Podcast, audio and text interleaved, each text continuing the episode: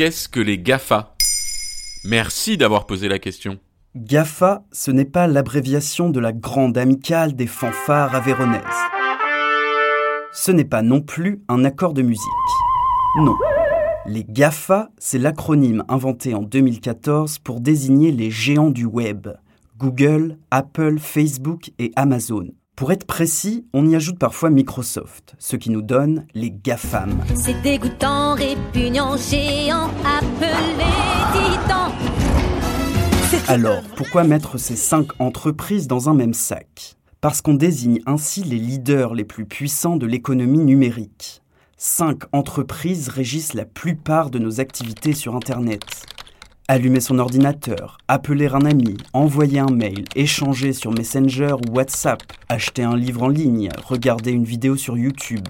Des milliards de personnes font ça chaque jour à travers les GAFA. Forcément, le chiffre d'affaires de ces entreprises est proportionnel au nombre d'utilisateurs et de données qu'elles stockent. Prenons Facebook. L'entreprise américaine fondée par Mark Zuckerberg est utilisée par plus d'un humain sur quatre et elle stocke plus de 70 milliards de photos. Mais j'en ai des millions, des millions de milliards Les GAFA ont joué un rôle majeur dans l'évolution d'Internet et des nouvelles technologies. On leur doit en partie le monde dans lequel nous évoluons aujourd'hui. En investissant dans la recherche, ils développent de nouvelles technologies de pointe.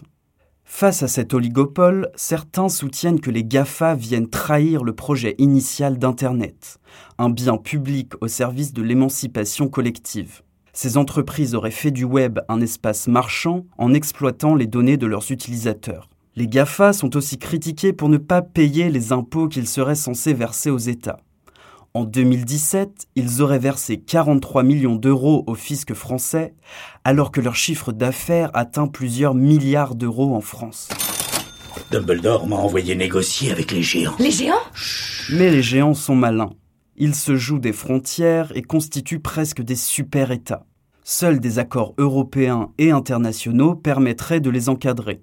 Ce n'est pas pour demain. Les États ont plus de mal à s'entendre que les GAFA à s'étendre.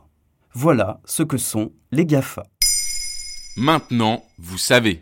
En moins de deux minutes, nous répondons à votre question de manière claire, concise et détaillée. Que souhaitez-vous savoir? Posez vos questions en commentaire sur toutes les plateformes audio.